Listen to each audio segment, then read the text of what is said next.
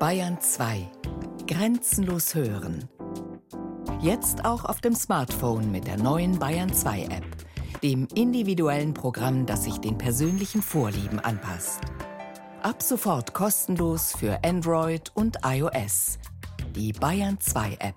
Das Radio, das auf mich hört. Eigentum am Lebenslauf. Das Gesamte im Werk des Alexander Kluge. Von Andreas Ammer. Musik, Konsole, Martin Gretschmann.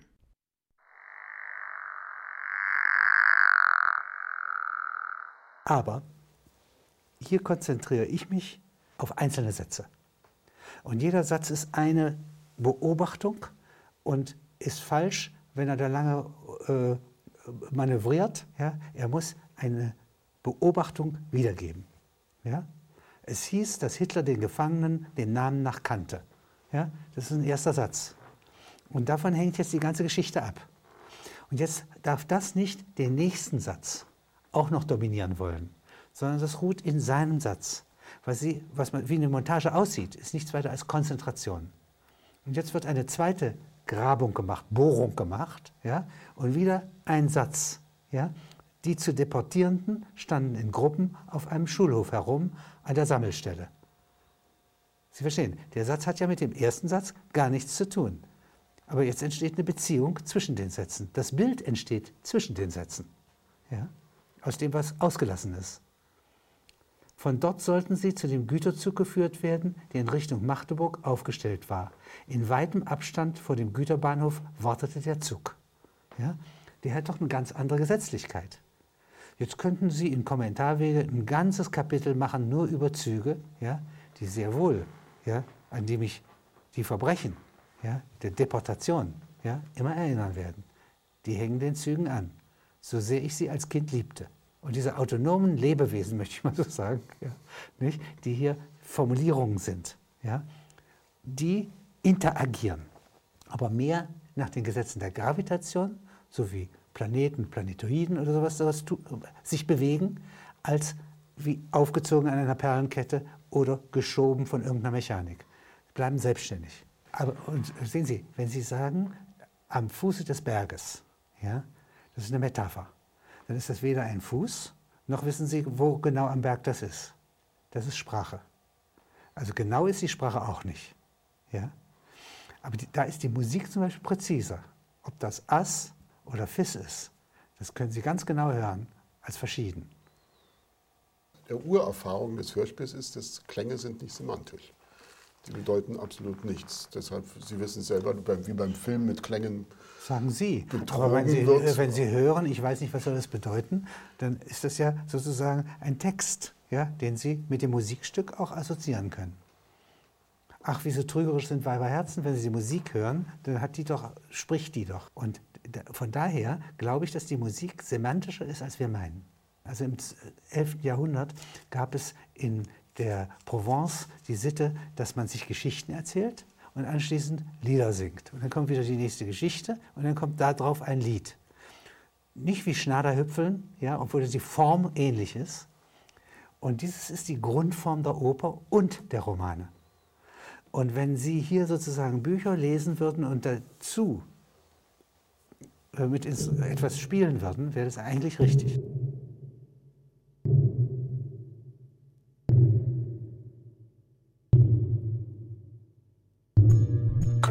Musikalische Entsprechung zu dem vorstellen?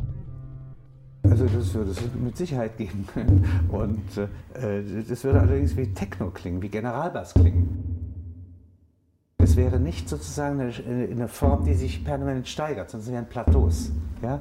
1000 Plateaus in Musik umgesetzt. Das wäre die Musik, die Sie zu Kommentarformen entwickeln können.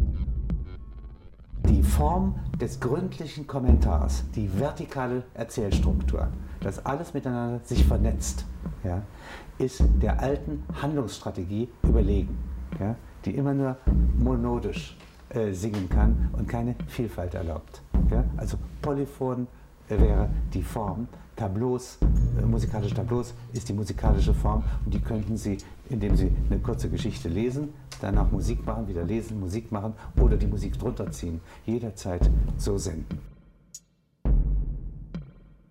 Das würde allerdings wie Techno klingen, wie Generalbass klingen.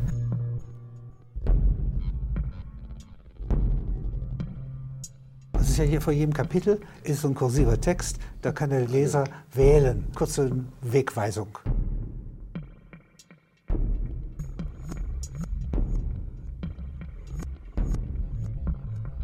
Die erste Globalisierung liegt 630 Millionen Jahre zurück.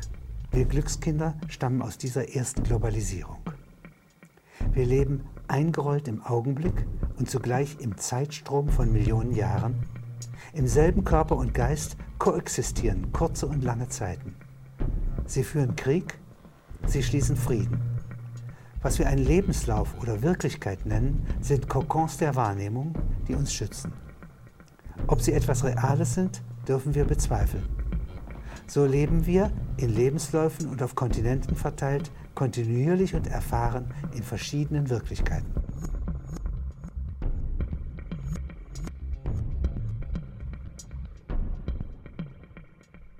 Ein bisschen ungewiss, ob man da jetzt als Produzent oder als Produkt drinsteht in seinem eigenen Lebenslauf.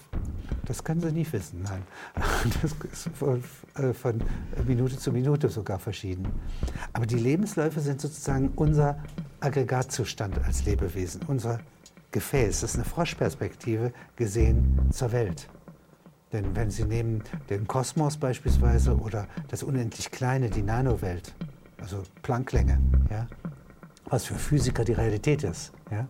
Dann sind wir ganz eigenartig. Wir sind weder Riese noch Zwerg. Sie sind eigentlich eine eigentümliche, von der Natur her lachhafte Form der Erfahrung zu bilden. Die ja? Sie aber immer so auf sich insistiert. Also da gibt es eine schöne Geschichte hier, Eigentum am Lebenslauf, wo die, eine ältere Dame auf ihrem eigenen Lebenslauf sozusagen insistiert. Das ist meine Großmutter, ja?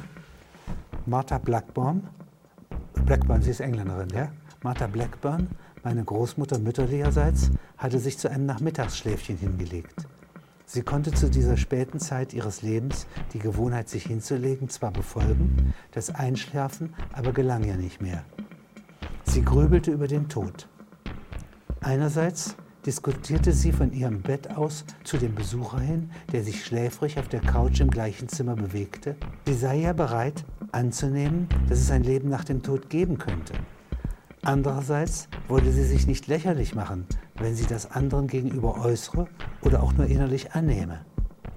Sie wolle sich nämlich auch vor sich selbst nicht lächerlich machen. Umgekehrt habe sie aber den Wunsch, nicht aussichtslos auf den Tod zuzusteuern. Sie sei zählebig, antwortete der Gast, der noch etwas schlafen wollte. Das ist nur eine Momentaufnahme, ja? Aber Eigentum am Lebenslauf, das ist unser wichtigstes Eigentum, das wir besitzen. Das ist wichtiger als das Haus. Die ist wirklich 101 geworden? Die ist 101 geworden. Man weiß ja immer nicht, wann man ihnen glauben darf und wann nicht. Sie dürfen mir glauben, an solchen wichtigen Informationen immer. Und sie ist 101 Jahre geworden. Ja, Jahrgang 1872. Also die Frage ist man der Produzent des eigenen Lebenslaufes? Also ist ein Mensch das? Sind Sie das? Sind Sie der Produzent Ihres eigenen Berichtes, meines eigenen Lebens? Es gibt einen Kampf. Ja? Das ist das sogenannte subjektiv-objektive Verhältnis. Ja? Hier ist sozusagen das Subjekt. Ja? Und das versucht, Eigentum zu bilden an der Welt. Das ist aber so gar nicht möglich mit den Mitteln des Subjekts. Und das ist das Objektive, ja? Das sozusagen den Menschen auch nicht achtet. Ja. Ja. Jetzt gibt es einen Antirealismus des Gefühls gegen dieses Objektive. Und so geht das hin und her. Ja? Man ist nicht Sklave der Umwelt und man ist nicht Herr der Umwelt. Ich glaube, das muss man in Gefühl verwandeln. Ja?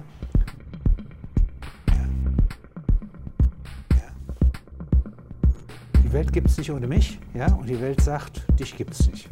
Ja? Und die Auseinandersetzung dazwischen, ja, die kann komisch oder tragisch sein.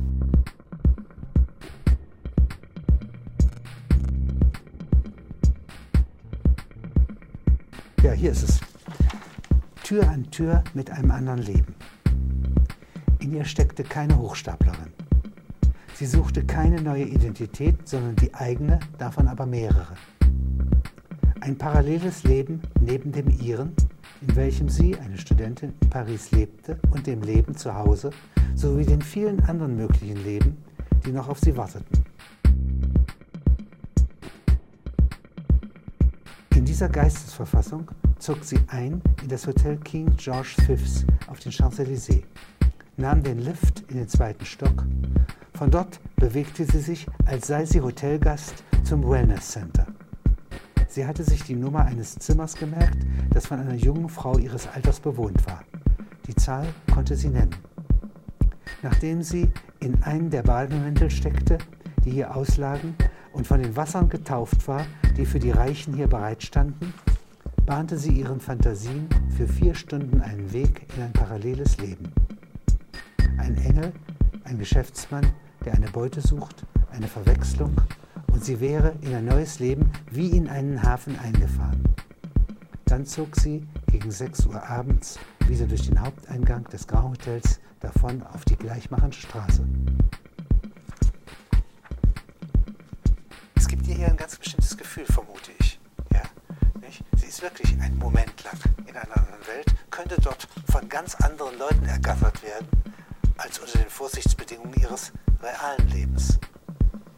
Und gleichzeitig zieht sie sich wieder zurück.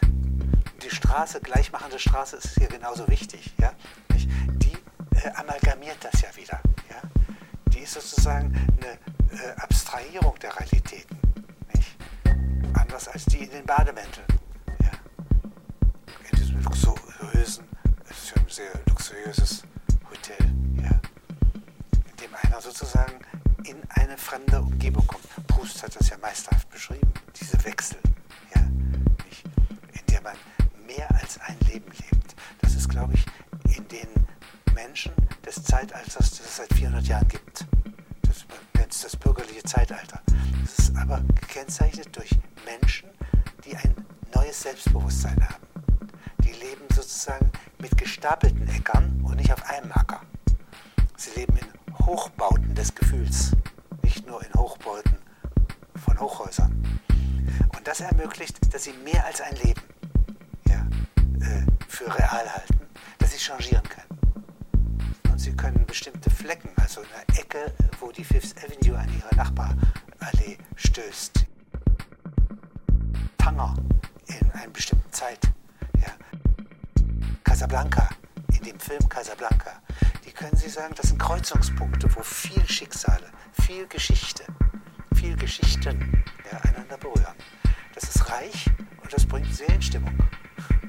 Es antwortet etwas in der Resonanz von Menschen, ja, auf diese mögliche Vielfalt. Und das haben sie in Leverkusen weniger. Obwohl es dort auch genauso existieren wird, wenn man richtig hinguckt, ja, ist die Fantasiebegleitung nicht die gleiche. Sie können von Crossmapping sprechen. Also 2 Karten, die nicht übereinstimmen, ja, werden übereinander gelegt. Und dabei ergeben sich Erfahrungen. Mit einer Straßenkarte von Groß-London den Harz durchwandern. Dabei brechen sie sich mit Sicherheit in den Arm oder verstauchen sich irgendwas. Ja? Dabei machen sie Erfahrungen, die sie nicht vergessen werden. Das heißt, man muss dieses Crossmapping wagen. Nicht? Weil Irrtümer sind nichts Schlimmes. Ja?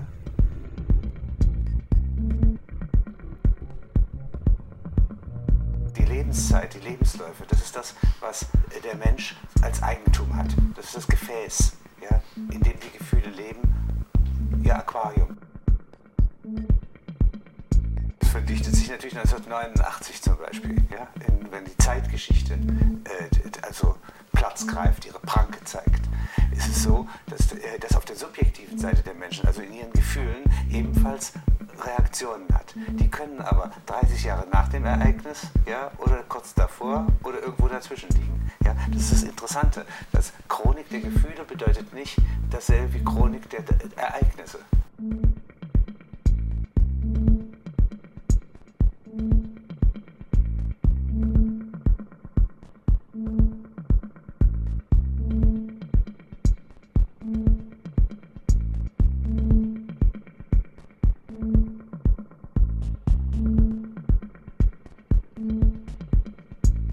der Großvater mütterlicherseits. Das wäre doch schön. Das lese ich Ihnen gerne. Ja?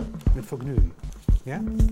Weil das also auch sozusagen das ist genauso, es ist insofern eine Kerngeschichte. Weil da die Tür plötzlich aufgegangen ist zum anderen Leben. Aber der Punkt ist, lange Zeiten, ja, also meinetwegen von der ersten Globalisierung, 550 Millionen Jahre vor Christus, ja, und das sind diese gewaltigen Zeiten, in denen sich Menschen entwickeln, ja, das ist der enorme Zeitbedarf von Revolutionen, wenn Revolution die Umkreisung der Milchstraße durch das Sonnensystem bedeutet, nicht? Das sind ja lange Zeiten. Und hier kommt es auf die Sekunde an bei einer schönen Frau, ja? Das ist ja die einige Parabel hier. Ja, ja, ja, dass aber man eine Sekunde, die das Leben dann prägt. Die es prägt, ja. Und nicht nur eins. Nicht nur eins, ja. Und sonst wäre ich nicht da. Ja, das ist schon wahr. Dann können wir ja anfangen, ja, ja, wenn Sie wollen. Gut. Ja? Mein Großvater mütterlicherseits. Motto: Es kommt auf die Sekunde an bei einer schönen Frau. Er klopfte. Sein Herz blieb ruhig, klopfte keineswegs stärker als vorher, sondern biss. Man konnte über die Holztür hinweg in die Umkleidekabine hineinsehen. Die Frau bewegte sich in der Nähe der Tür. Die Dämmerung war hereingebrochen. Die Lichter eröffneten den Schlittschuhabend. Die Geräusche im Gemisch mit der Musik, einem Potpourri aus Werken von Emil Waldteufel. Sie öffnete, er trat ein. Nun war alles schon eine illegale Situation, so wie die beiden in Überstürzung gehandelt hatten. Niemand hätte die Situation erklären können. Was hatte er in der Damenumkleidekabine zu suchen? Wieso schrie sie nicht? Weshalb hatte sie den Riegel geöffnet?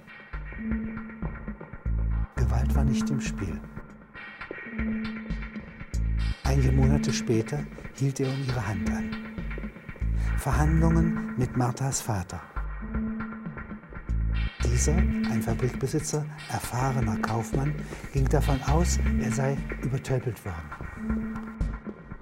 Der Freier führte ein Pferd mit sich, in einen Mietstall geliehen. Er übergab es dem Hausdiener zur Verwahrung. Selbst hätte er es nicht reiten können, hatte das Pferd hierher geführt als Attribut der Wohlhabenheit. Marthas Vater, der diese Verkleidung durchschaute, wollte bilanzielle Unterlagen sehen, forschte nach Einkünften des Freiers. Es entschied sich nichts auf Anhieb. Der Freier hatte seinen eigentlichen Verhandlungsvorteil noch keineswegs ausgespielt. Er sprach stets nur von Marthas Willen, seinem eindringlichen Wunsch, die Verbindung einzugehen, ihrem Einverständnis hiermit. Stattdessen besaß er ein Unterpfand. Die Umworbene war von ihm schwanger. Insofern glaubte Marthas Vater an eine Verhandlungsposition, die er längst nicht mehr besaß. Zuletzt erhielt mein Großvater die Einwilligung von Marthas Vater. Der rächte sich, indem er die Tochter enterbte. Nicht ein Quäntchen seines Vermögens wurde auf diesen Schwiegersohn, den Emporkömmling, übergeben. Oft saß Marthas Vater später auf dessen Sommersitz, nahm die Gastlichkeit des Schwiegersohns, der sich als erfolgreich erwies, gerne an. An seinem Entschluss, keine Vorteile zu gewähren, änderte das nichts. Für alle Gleichgewichte in dieser Ehe, aus der 5 Kinder entstanden, war das ein glücklicher Umstand. So hatte mein Großvater eine Frau um ihrer selbst willen gewonnen. Schicksal eines spontanen Entschlusses am Eingang zur Umkleidekabine, während eine Abenddämmerung, die er nie vergaß, hereinbrach. Schon war er den verbotenen Weg gegangen. Wenig hatte er zuvor von den Einzelheiten der jungen Frau sehen können. Sie war mit einem ganz anderen Begleiter gekommen. Ein rascher Einfall. Von Natur aus war er neugierig. Dialog. Sein Kapital war sein Selbstbewusstsein, sehe ich das richtig? Ein selbstgewisser Körper, ein Geist, der auf den Moment vertraute? Das war sein Kapital. Ihr Kapital war ein Entschluss, der sie selbst überraschte? Ja, Nie wieder im Leben war sie so spontan. Der Mann gefiel ihr. Was geschah mit dem Kapital ihres Vaters? Es schwand. Jeder der 4 Söhne erhielt einen Teil des Vermögens. Sie verloren es dann. Und was er behielt, überlebte den Ersten Weltkrieg nicht. Und ihr Großvater lebte bis 1936. Er starb an Lungenentzündung. Die Atemregion war seine Schwäche. Und Martha wurde 101 Jahre alt mit seiner Hilfe. Inwiefern Hilfe? Er hatte sie emotional ausgestattet. Und alles in einem Moment von vielleicht 16 Sekunden, in denen sich im Abendlicht und zum Geschlurfe der Schlittschuhläufer ein Entschluss bildete. Kein höheres Investment als das.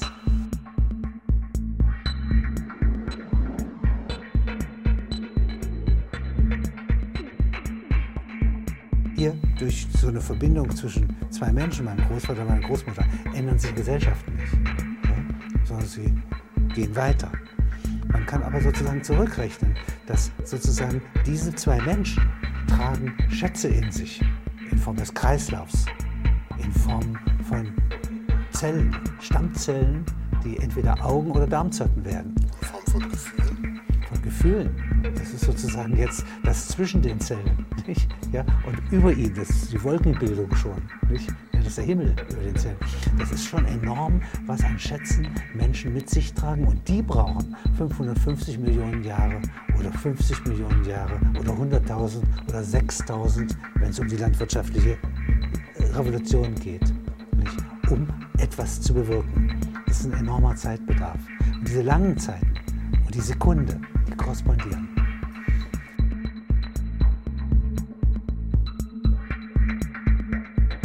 Es gibt offenkundig ungesehene Bilder, ja, die uns beeinflussen. Es gibt von uns nicht erkannte Kräfte, und sie retten ein Leben. Sie wirken wie die Engel. Vom Nutzen der Poesie. Das Laub, das im Herbst von den Bäumen fällt, beschleunigt die Drehung der Erde um einen messbaren Wert. Die fallenden Blätter nehmen dem Tag und der Nacht den Bruchteil einer Sekunde. Das war der Eingangssatz im Referat des bekannten Geologen Douglas Mitcher von Harvard. Er beschäftigte sich im Rahmen eines Forschungsauftrags des Pentagons mit den Änderungen der Rotationsgeschwindigkeit der Erde, die sowohl für Schüsse aus der Raketenabwehrstellung im Weltraum als auch für Orbiter von Bedeutung sein konnten. Die Änderung der Rotationsgeschwindigkeit der Erde war nicht exakt rhythmisch, sondern offenbar ungefähr. Sie geschah ahnungsweise, also eher auf einer poetischen Genauigkeitsskala notierbar. Sie geschah ahnungsweise, also eher auf einer poetischen Genauigkeitsskala notierbar. Die Militärs aber suchten Exaktheit für ihre Schüsse. Dialog. Dann müsste umgekehrt das Sprießen der jungen Triebe im Frühjahr die Erdrotation verlangsamen, Herr Professor. Das geschieht auch. Und warum handelt kein Lyriker von einem so interessanten Tatbestand?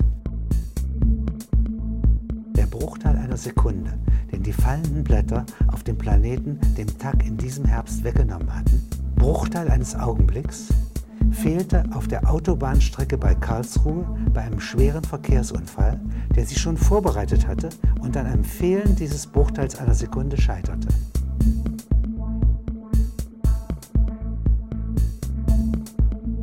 Eine gerettete Familie, die vom menschenfreundlichen Komplott des Schicksals nichts wusste, in der Nacht auch keine fallenden Blätter sah, fuhr in ihrem Fahrzeug weiter nach Freiburg, von wo aus sie am nächsten Tag Schweizer Gebiet erreichen wollte. Sie sehen, es ist wieder die Sekunde.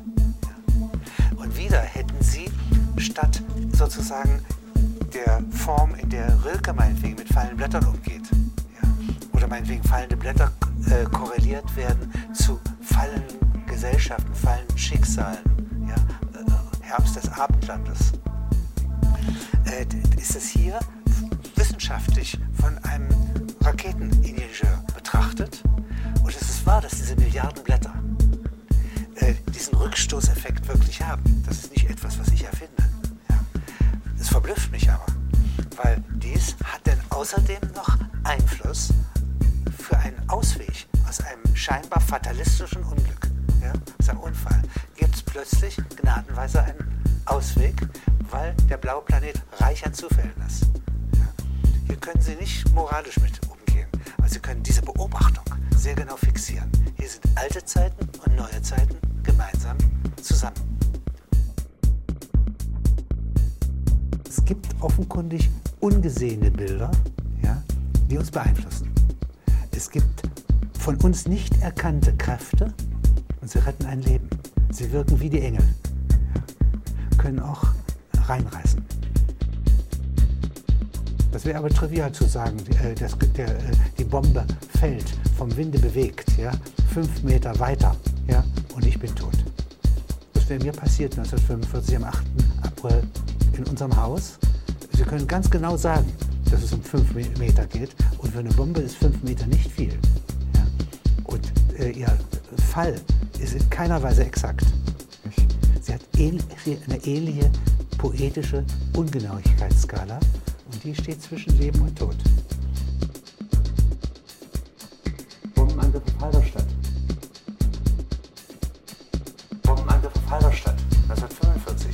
Dann kann ich sagen, zu dem Zeitpunkt damals wollte ich es meinen Kameraden erzählen. Es war endlich mal ein aufregendes Ereignis.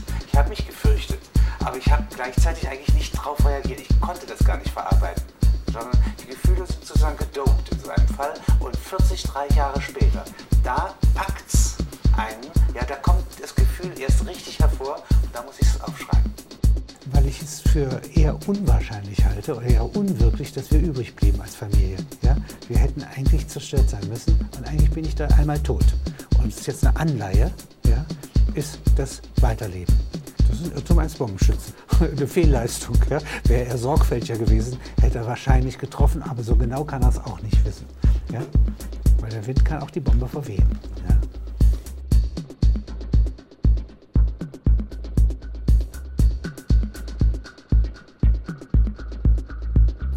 Wenn das so auf diese Weise jetzt weitergeht, dann möchte ich gerne, ja, diesen Erfahrungsgehalt für mich und andere, ja,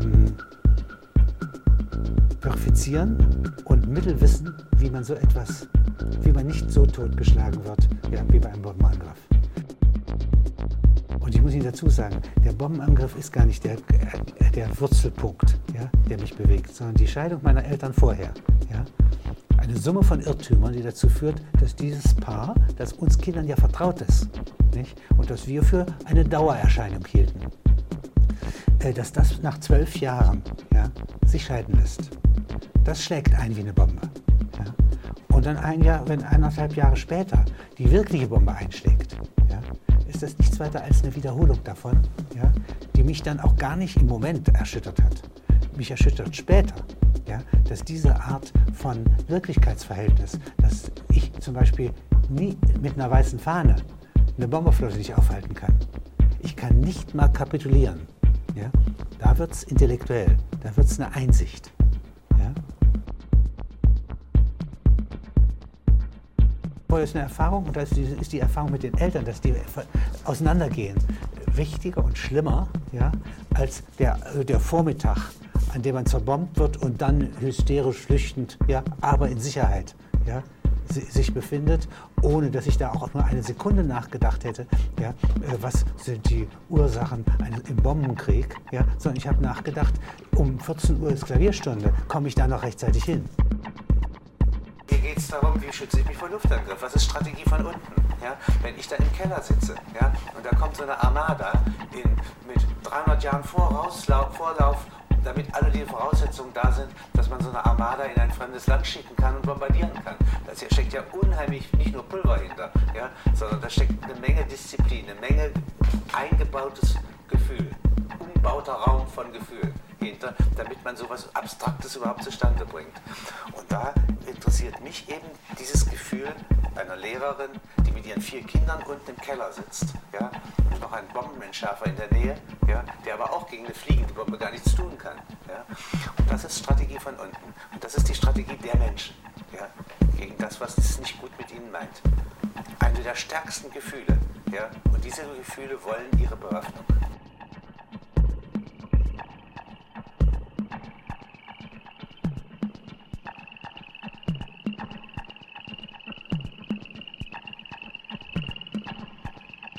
Wenn Sie die kritische Theorie ist ein Haus von, man kann nicht sagen Philosophen, aber Sozialforschern, ja?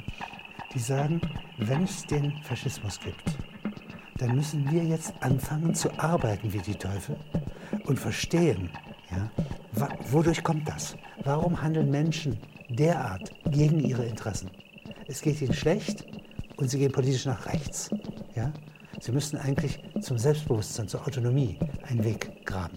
Bis heute denken die über diese Herausforderung nach, ja, wie kann man einen Barbarismus, ja, auf dem Gipfel zivilisierter Nationen erklären. Und was kann man dagegen tun? Und die eigentliche Frage ist, wie kann ich so gut Philosoph sein, dass ich einen Nationalsozialisten umdrehen kann? So, starke Herausforderung. Das weiß auch keiner, wie man das macht. Ja?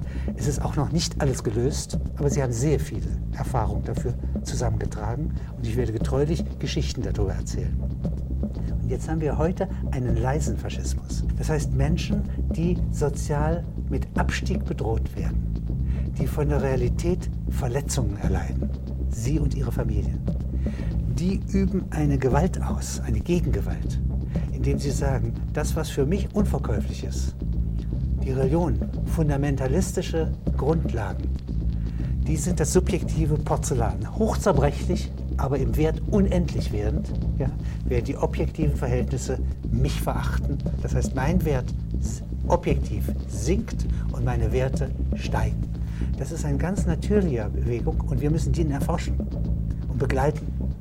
Und dies in kleiner Münze, ja, auch vor allen Dingen verstehen lernen, wenn es nicht schon Massenbewegungen sind, die 200 Trillionen wie in den USA pro Woche neu erfinden. Das ist ja eine Hexenküche. Wenn sie einmal etabliert sind, wenn sie Massen ergreifen, ist es leider zu spät. Ja? Und dasselbe, wie es jetzt schon zu spät ist, für den Fundamentalismus, den wir im Orient zusehen. Wir sehen ja da nur ein Resultat zu und nicht, wie es sich produziert hat. Deswegen sind die Herausforderungen im 21. Jahrhundert so eminent, ja, dass wir eigentlich diese neue kritische Theorie, die neue Enzyklopädie brauchen. Und die muss erzählen können. Die darf nicht Reden halten, die darf nicht diskursive Texte, die braucht nicht den Philosophen, der von oben vom Katheder etwas anderen erklärt, sondern er braucht die Autonomie der Geselligkeit. Und das heißt erzählen, wie an der Theke.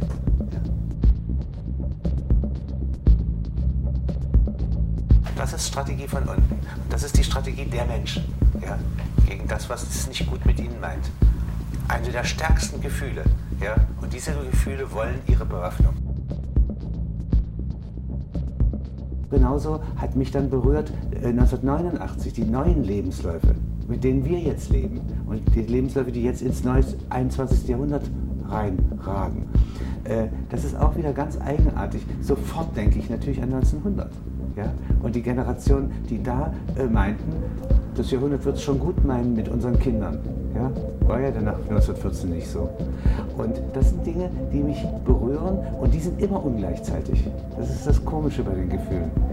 Weil wir ja auch im Grunde, wir sagen Gefühl und denken an Romane. Wir denken an die 5. Akte der Oper. Das heißt die Gefühlsballung, ja, die Handlung auslöst. In Wirklichkeit sind natürlich die Mehrzahl, der Löwenanteil der Gefühle, sind Fingerspitzengefühle. Ja? Frieren, heiß-kalt, ja? Erotische Gefühle, Berührung. Ja? Das sind ja also eine Fülle von Dingen. Ja? Und das Befestigen einer Schraube, ja, ist ja etwas, was ich fast literarisch gar nicht darstellen kann. So komplex sind die Bewegungen. So sehr ist dein Hirn, Fingerspitze und alles mögliche Erfahrung. Ja? Und die Erfahrung anderer auch beteiligt. Ja? Und eigentlich ist das komplexere, solche Gefühle, gegenüber meinetwegen dem Gefühl einer Heroine, ja, die ihren Tenor ersticht.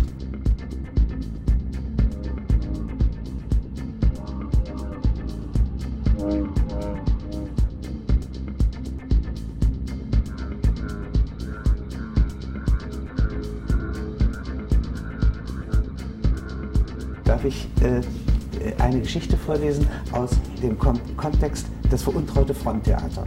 Ja? Das veruntreute Fronttheater ist etwas ganz Einfaches. Wenn Sie die Unterhaltungsmusik von Radio Leipzig im Jahre 1942, 43, 44 nehmen, am Samstag, und das als Fronttheatertruppe hinter die Front setzen, damit die Lanzer am Samstag sich an den Melodien der frühen 30er Jahre, das kommt nur einmal, das kommt nicht wieder, auf dem Dach der Welt, da sitzt ein Storchennest, da sind 100.000 Babys drin, ja, und wenn dir eins gefällt, du mich heiratest, dann wird dir eins gehören und so weiter. Das sind Storys in Musik gesetzt, und die erheitern den Lanzer, damit er am nächsten Tag in der Woche wieder schießen kann.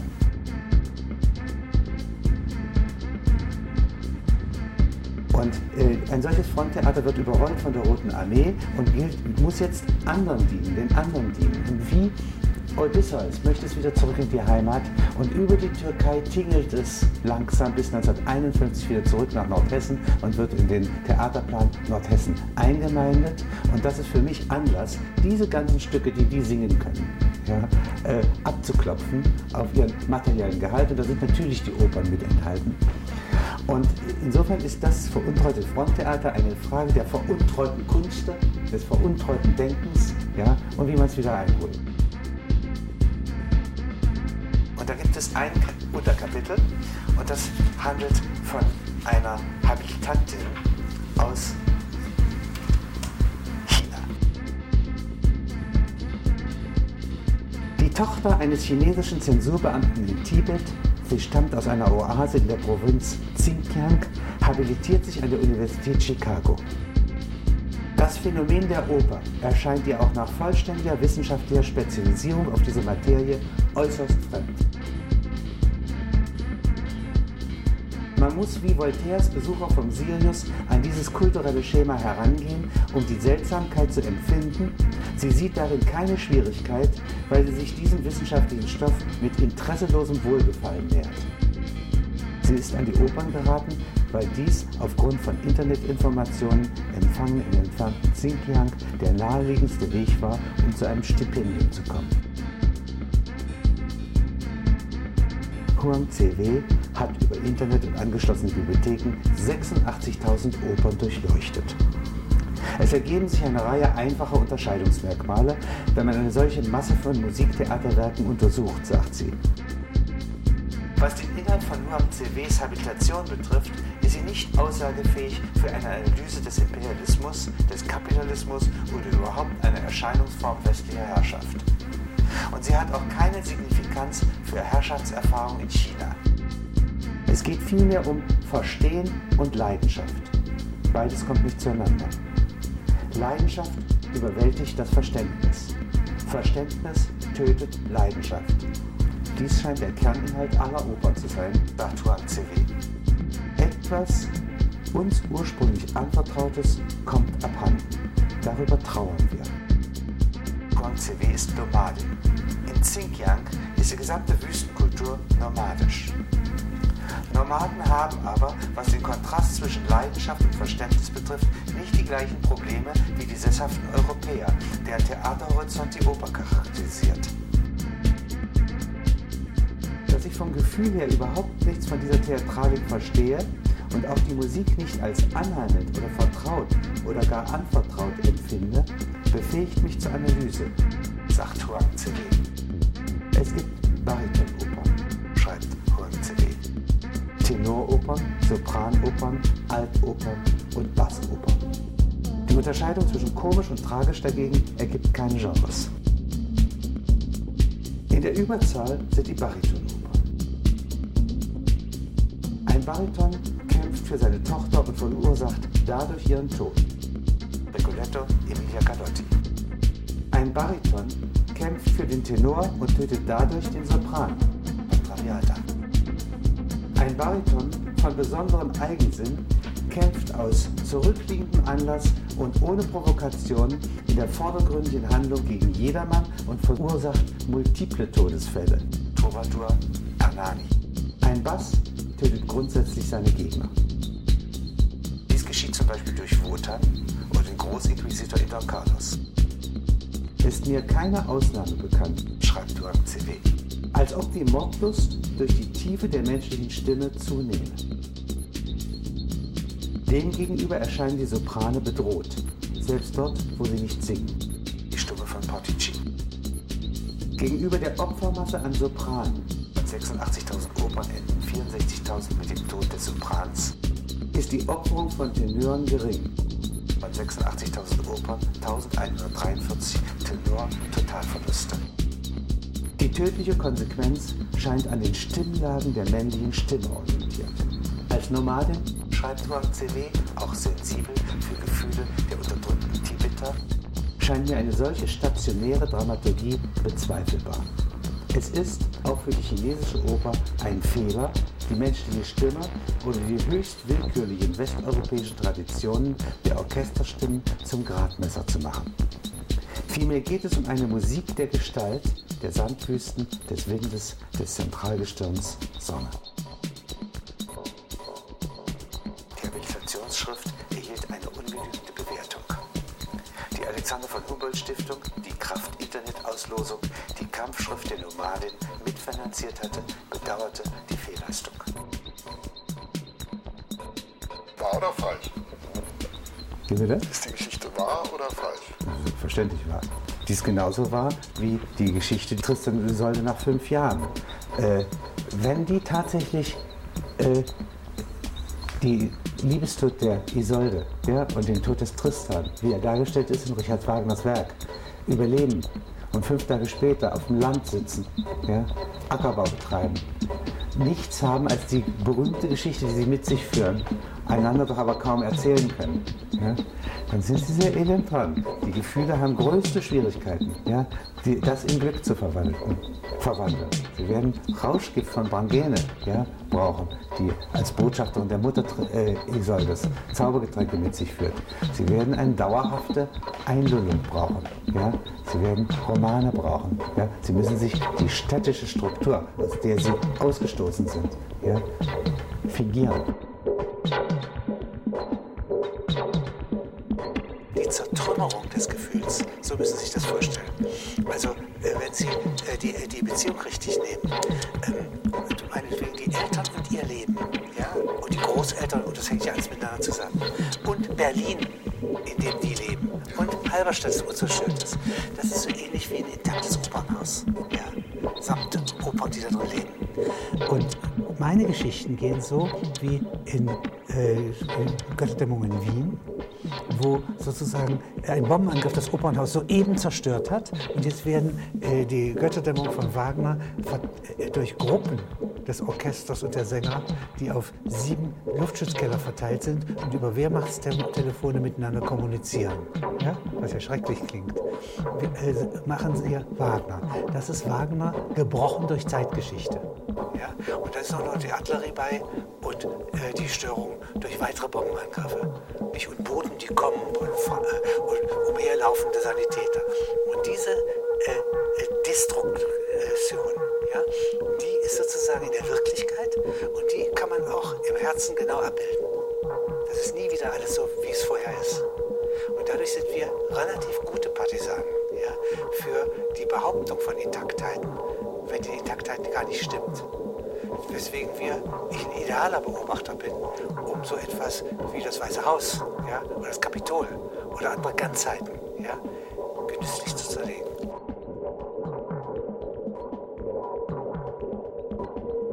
Verfallserscheinungen der Macht. Etwas, was mich von jeher interessiert hat, ja, wie Macht implodiert. Ja. Wenn sie das Vertrauen verliert, ja, wenn von oben nach unten gelegentlich auch verraten wird, ja, nicht? Dann gibt es kein Halten. Und das ist was sehr Interessantes, wie porös die Macht ist. An sie muss man nie glauben. Aber die hört ja nicht auf. Nein, aber dass die Macht eigentlich aus Gefühlsmassen besteht, ja, aus Zustimmung besteht. Und wenn die Zustimmung nicht da ist, ja, dann ist die Macht nicht mal das Papier wert, auf dem die Briefköpfe geschrieben sind. Das ist für mich eine interessante Einsicht, denn die Macht sieht immer wie ein Papiertiger aus. Ja? Und die Papiertiger beißen, also das sagt ja Mao Zedong unter anderem. Ja, also das Macht gefährlich ist, das ist keine Frage. Aber dass sie so leicht implodiert, dass sie so sehr auf einem Sockel steht, auf Tönen und Fuß steht, ja, das kann ich in immer neuen Geschichten mir vorstellen und erzählen. Ich selber erzähle es gerne, ich lese es auch gerne.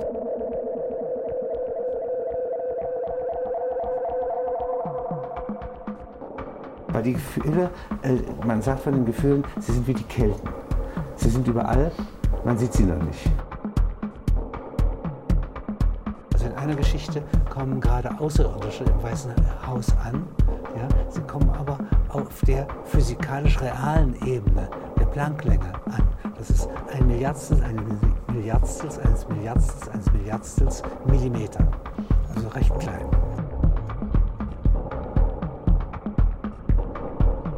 Man sieht sie nicht, ja, und sie sehen uns auch nicht. Das wäre aber die normale, die wahrscheinliche Begegnungsform, ja, mit hochintelligenten Rettern aus einer anderen Welt oder mit Engeln und so weiter. Und dies ist real, verstehen Sie, obwohl es nicht subjektiv vollziehbar ist. Denn ich bin da ja nie gewesen. Ja. Das lehrt uns aber Rabelais, ja, oder Till Eulenspiegel, mit so etwas direkt umzugehen. Und das ist keine Lügengeschichte, verstehen Sie? Es ist lediglich eine Geschichte, die nichts mit dem Alltag zu tun hat. Nichts mit der eingebildeten Wirklichkeit, in der wir leben. Und die am 11.9. einmal im Moment auf Stunden zertrümmert dasteht.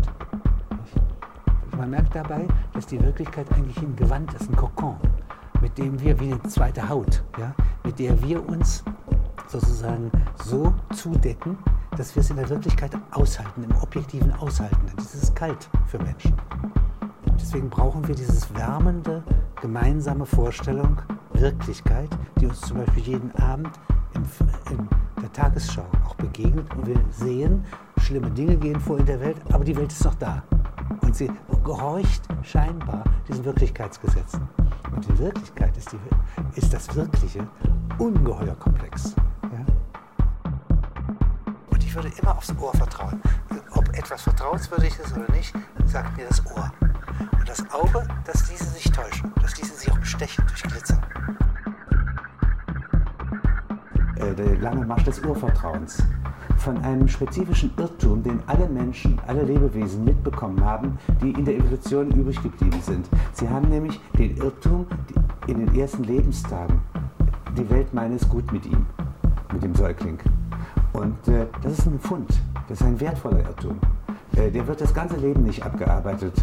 Alle Verhältnisse, die böses sind zu Menschen, ja, können nicht bewirken, dass dieses Urvertrauen nennenswert abnimmt. Und das ist etwas, was mich bisher bewegt, was übrigens auch Komik enthält, weil natürlich das Urvertrauen nicht berechtigt ist. Es ist ja durchaus ein Irrtum, ein notwendiges falsches Bewusstsein. Und das ist lebensrettend, das gehört zu den Tugenden der Welt. Der Zeitbedarf von Revolutionen. Das heißt, es gibt sie in dem Sinne nicht, ja? Weil sie einfach nur aus kurzen Momenten bestehen und eigentlich die Menschen erst brauchen. Die müssten ihnen nacheilen, nicht? Die sie konstituieren können. Bei uns gibt es einen Lehrer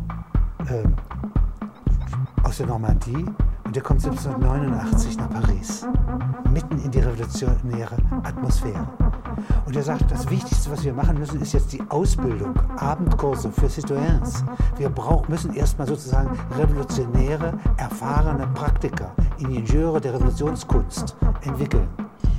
Und er hat 1818 schon die ersten 4 Klassen fertig. Ja, und da ist der König schon wieder da.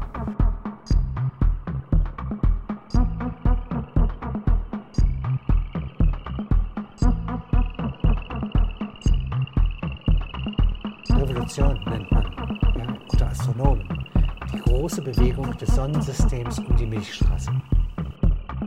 Die braucht kleckerweise 250 Millionen Jahre. Ja. Aber immerhin, die Dinosaurier und damit kleine Lebewesen, die neben ihnen wohnten und unsere Vorfahren waren, haben schon mal die Milchstraße damals von der anderen Seite gesehen. Und sie merken, dass das sehr weit entfernt ist als Erfahrungsgehalt. Ja. Und wenn sie das nehmen, dann bin ich ja von Wichtigkeit. Es gibt eine Geschichte, und sonst bin ich nicht von Wichtigkeit. Und die unterschätzen Sie das nicht, es ist eine Waffe, nicht wichtig zu sein. Ja, dann können Sie beobachten. Und es gibt eine Geschichte, an der ich sehr hänge, warum entgingen die Frösche der großen Extinktion. Das ist wirklich ein Wunder, dass beim Einschlag dieses Impacts, dieses fremden Planetoiden, Kometen auf die Erde, der 90% des Lebens auslöschte, vor 65 Millionen Jahren. Die Frösche, doch sehr empfindliche, ja, hautreiche Lebewesen, die haben doch keinen Panzer oder irgendetwas. Die blieben übrig und waren dann Kandidatur für Prinzen, nicht? Und so weiter.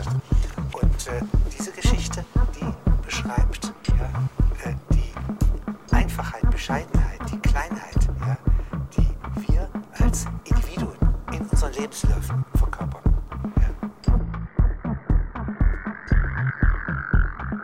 Warum entgingen die Frösche der großen Extinktion? Sie sprechen von der Katastrophe, die 50% aller Lebewesen auf unserem Planeten vernichtet hat, der großen Extinktion. Damit beschäftigen wir uns. Allerdings haben wir das Überleben mancher Arten, zum Beispiel das der Frösche, noch nicht ganz verstanden. Bei einem solchen Schlag dürften sich eigentlich nur Neubildungen in frei gewordenen Nischen entwickeln. Die Frösche aber blieben. Eindeutig, als hätten Prinzessinnen sie geküsst. Sie sind doch von ihrer Haut her betrachtet, ihren gravitätisch umständlichen Paarungsgewohnheiten, den Verwandlungen während ihres Lebens Kandidaten für das Aussterben. Sie sind besonders empfindliche Tiere, sehen Sie nur die Bäuche. Während alle Nachbarn umkamen, blieben sie verschont. Da sie in ihren Tümpeln besonders geschützt waren, Sie meinen, geschützter als Kreaturen der Tiefsee oder der Wüste, die alle umkamen? Das glaube ich nicht. Irgendetwas hat sie gerettet. Vielleicht ihre Hässlichkeit. Die Gnade Gottes. Die Natur ist einseitig. Unbarmherzig einseitig.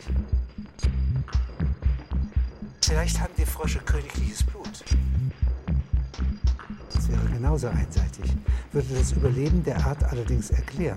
Von Gottes Gnaden kann es Ihnen als Naturwissenschaftler nicht anders erklären als durch ein Wunder. Die Frösche überlebten die große Auslöschung, während der sie 100 Jahre lang der Verdunklung der Sonne durch Staub und Wolkenmassen ausgesetzt waren. Nach den Gesetzen der Wahrscheinlichkeit hätten sie umkommen müssen. Dass es an der Froschgestalt liegt? Sie meinen, niemand wünscht sich einen Frosch zum Geliebten? Auch die große Extinktion wollte nichts mit ihnen zu tun haben? Das wird ihre Chance gewesen sein. Die Frösche wurden von der Extinktion vergessen.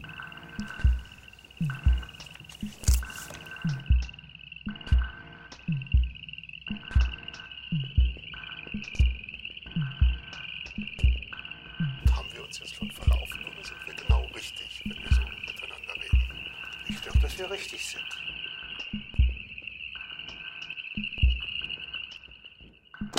Gut. Das schneiden Sie sich also irgendwie zurecht, ja? Ja. Ja? So, tschüss. Ja, jetzt kriege ich das abgenommen. Ja. Ja. Ciao. Ciao. Dankeschön. So, wir brauchen noch 5 Minuten, aber wir sind nicht mehr. Alle Lichter aus, andere Lichter an.